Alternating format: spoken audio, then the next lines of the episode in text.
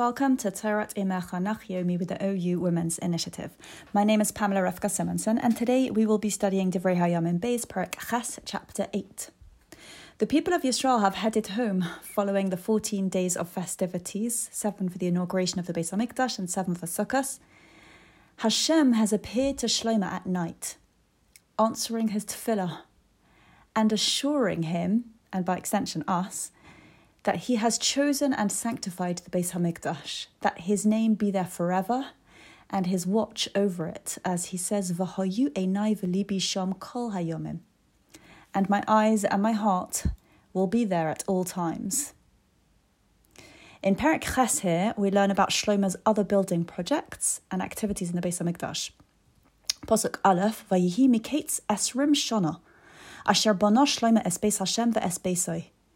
And it was at the end of 20 years, 20 years, that Shlomo had built the house of Hashem and his house. Seven years building the Beis Hamikdash and 13 years building his palace. Posuk 2 Ve'orim asher nosan Churam lishloima, and the cities that Churam had given to Shlomo, Bono Shlomo oisom, Vayeshev sham es b'nei Yisrael. Shlomo built them, and he settled the children of Yisrael there. This is Churam, king of Tsor. We talked about him previously. Here it says that Churam had given cities to Shlomo. Malbim says that in Sefer Melachim, Aleph, Parak 9, it says that Shlomo gave Churam 20 cities in the land of the Golil. And Churam went out to see the cities, but he didn't consider them to be good. Shlomo had given Churam these cities for their produce, to bring out from them the 20,000 kar of wheat and 20,000 kar of beaten oil that he gave him year by year. This arrangement is mentioned in Melachim Aleph Parak 5, which is where the initial communications between Churam and Shlomo happen after the death of David HaMelech. If you remember from when we studied their communication in Parak 2 of Divrei Hayamim Beis, we mentioned that there was communication that preceded that. Communication that preceded the communication we find in Divrei Hayamim Beis Parak Beis. And that prior conversation is found recorded in Sefer Melachim. So Shlomo gave cities to Churam for their produce. We're back in Melachim Aleph, Parak 9. But Churam didn't consider the land to be appropriate. He said it was muddy land and that it wouldn't give enough produce for this amount, the 20,000 measures of wheat and oil. Ezra here in Divrei Hayamim Beis, chapter 8, tells us that Churam gave the cities back to Shlomo. So that explains the posuk. And Shlomo built them, and he settled children of Israel there. They worked their land and brought out the 20,000 kar measures to give to Churam. So Malbim has explained how it pieces together. Moving into Pesukim 3 to 6 with Metzudas David interwoven. Shlomo then goes to war against Chamas Tsova and he conquers it. After that, he builds Tadmor and Kol Are HaMiskanos, all the storage cities, because he hadn't involved himself with this while he was building the Beis Hamikdash and his house. He builds the upper Beis Choron and the lower Beis Choron, fortified cities with walls, gates, and bars and Baalas and all the storage cities aside from those that he had built in Chamas, and all the cities for the chariots and the cities for horsemen, and everything Shlomo desires to build in Yerushalayim and in Lebanon and in all the land of his realm. He builds all these after the completion of the building of the Beis Hamikdash and his palace. Malbim shows that Ezra adds some details here to what was told in the account in Sefer Melachim. He adds that Shlomo conquered Chamos and built storage cities there. And in Melachim, it says Shlomo built the lower Beis Choron, and Ezra adds here that later on he built it a second time to be a fortified city, and that he also built with it the upper Beis Choron as a fortified city. Posuk 7. The descendants of the nations of the Chiti and the Emori and the Perizi and the Chivi and the Yevusi, who are remaining in the land, whom the Bnei Israel had not defeated, think back to Sefer Yehoshua, explains Metzudas David on Pasuk 8. these descendants who are remaining from those nations are conscripted by Shlomo as workers for the building projects mentioned just before until the completion of their building. They are enlisted as labourers. But the children of Yisrael serve as men of war and officers over Shlomo's commanders and officers of his, of his chariots and his horsemen, as we see in Pasuk 9. Shlomo doesn't make them into slaves for his work. Pasuk 10 tells us that there were 250 officers to rule over the people, meaning, as Metzudas David explains, taskmasters, to oversee the workers from the nations mentioned earlier in Posuk 7. Posuk 11. Ve'es bas paroi, he'elah Shlomo me'ir David labayis asher bonoloh.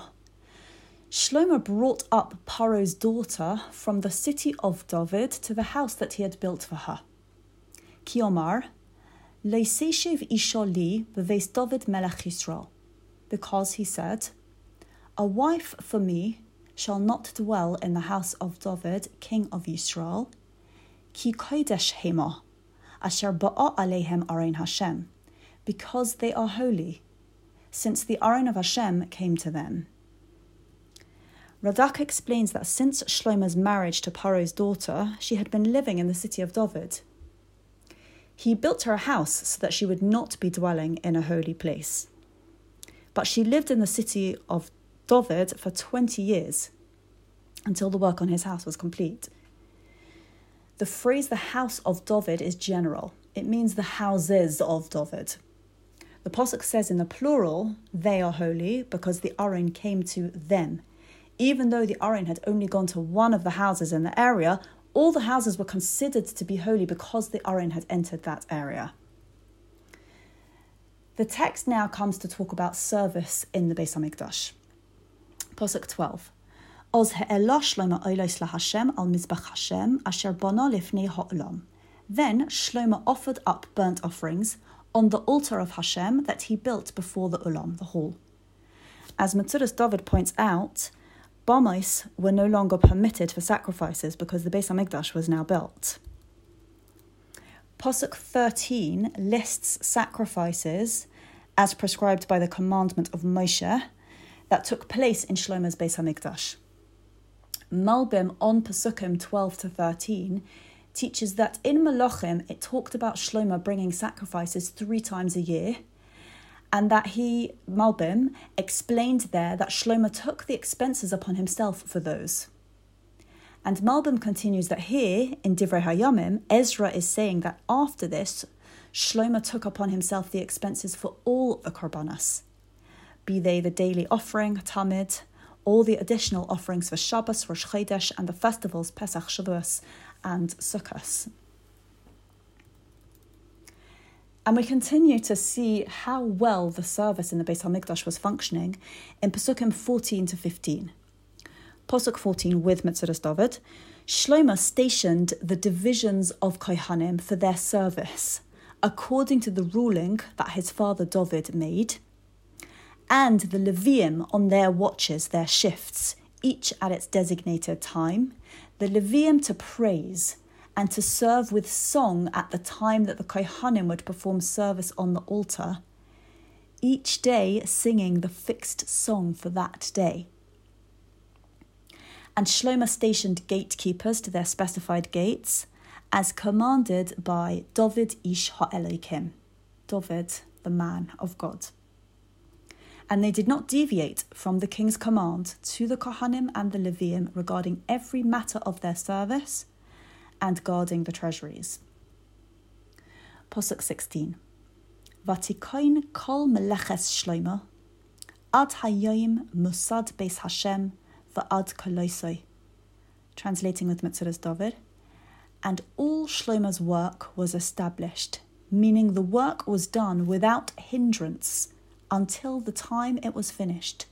From the time of the building of the foundation of the house of Hashem until its completion. Sholem Beis Hashem. The house of Hashem was complete. Says Malbim, and now the house of Hashem was complete. Now that the work of the temple service was also complete, the arrangements were in place for service in the Beis Hamikdash. Sholem Beis Hashem, the house of Hashem, was complete. Posuk 17 Oz holach shloima le'etzion gever el Elois al sfas hayom be'eretz Edom. Then Shlomo went to Etzion Gever and to Elois on the seashore in the land of Edom. Says Malbim, he went and conquered these places, which is an expansion on the detail found in Sefer Melachim. Posuk 18, Vayishlach le Churom biyad avodov onios. Churom sent him ships via his servants. Va'avodim yodei yom, and servants who had knowledge of the sea, he also sent these to Shlomo. Vayavoyu im avdei Shlomo oifira. And they came with Shlomo's servants to Ophir. Vayikchu arba me'ois v'chamishim kikar zohov. And they took from there 450 kikar talents of gold. Vayoviu el Hamelech Shlomo, and they brought it to King Shlomo. Metzudas David on Melachim, where the trip to Ophir is mentioned, says that Ophir was a place of quarried gold. Malbim notes that in Melachim it says they took 420 talents of gold, and the 450 talents here in Divrei Hayamim incorporates the additional 30 that was to the servants as their payment. This perek conveys a picture of so much accomplishment and so much blessing. It's quite astonishing to consider the scale of Shlomo's endeavours and responsibilities and the details of the resources, the systems, the success point only in one direction to Hashem, the one above, the one who makes the crops grow, the one who creates in the earth's resources a place to find gold, the one who gives man the knowledge and skill set to travel the sea, the one who provides guidance through leaders of the likes of Moshe and David, the one who gives the wisdom to know how to fulfill the Torah's directives. Thank you for studying together Leloi Nishmas, Rose Foreman, Razel Rochel Bas Aryeh Leib, and Rachel Zeitlin Rochel Bas Shlomo.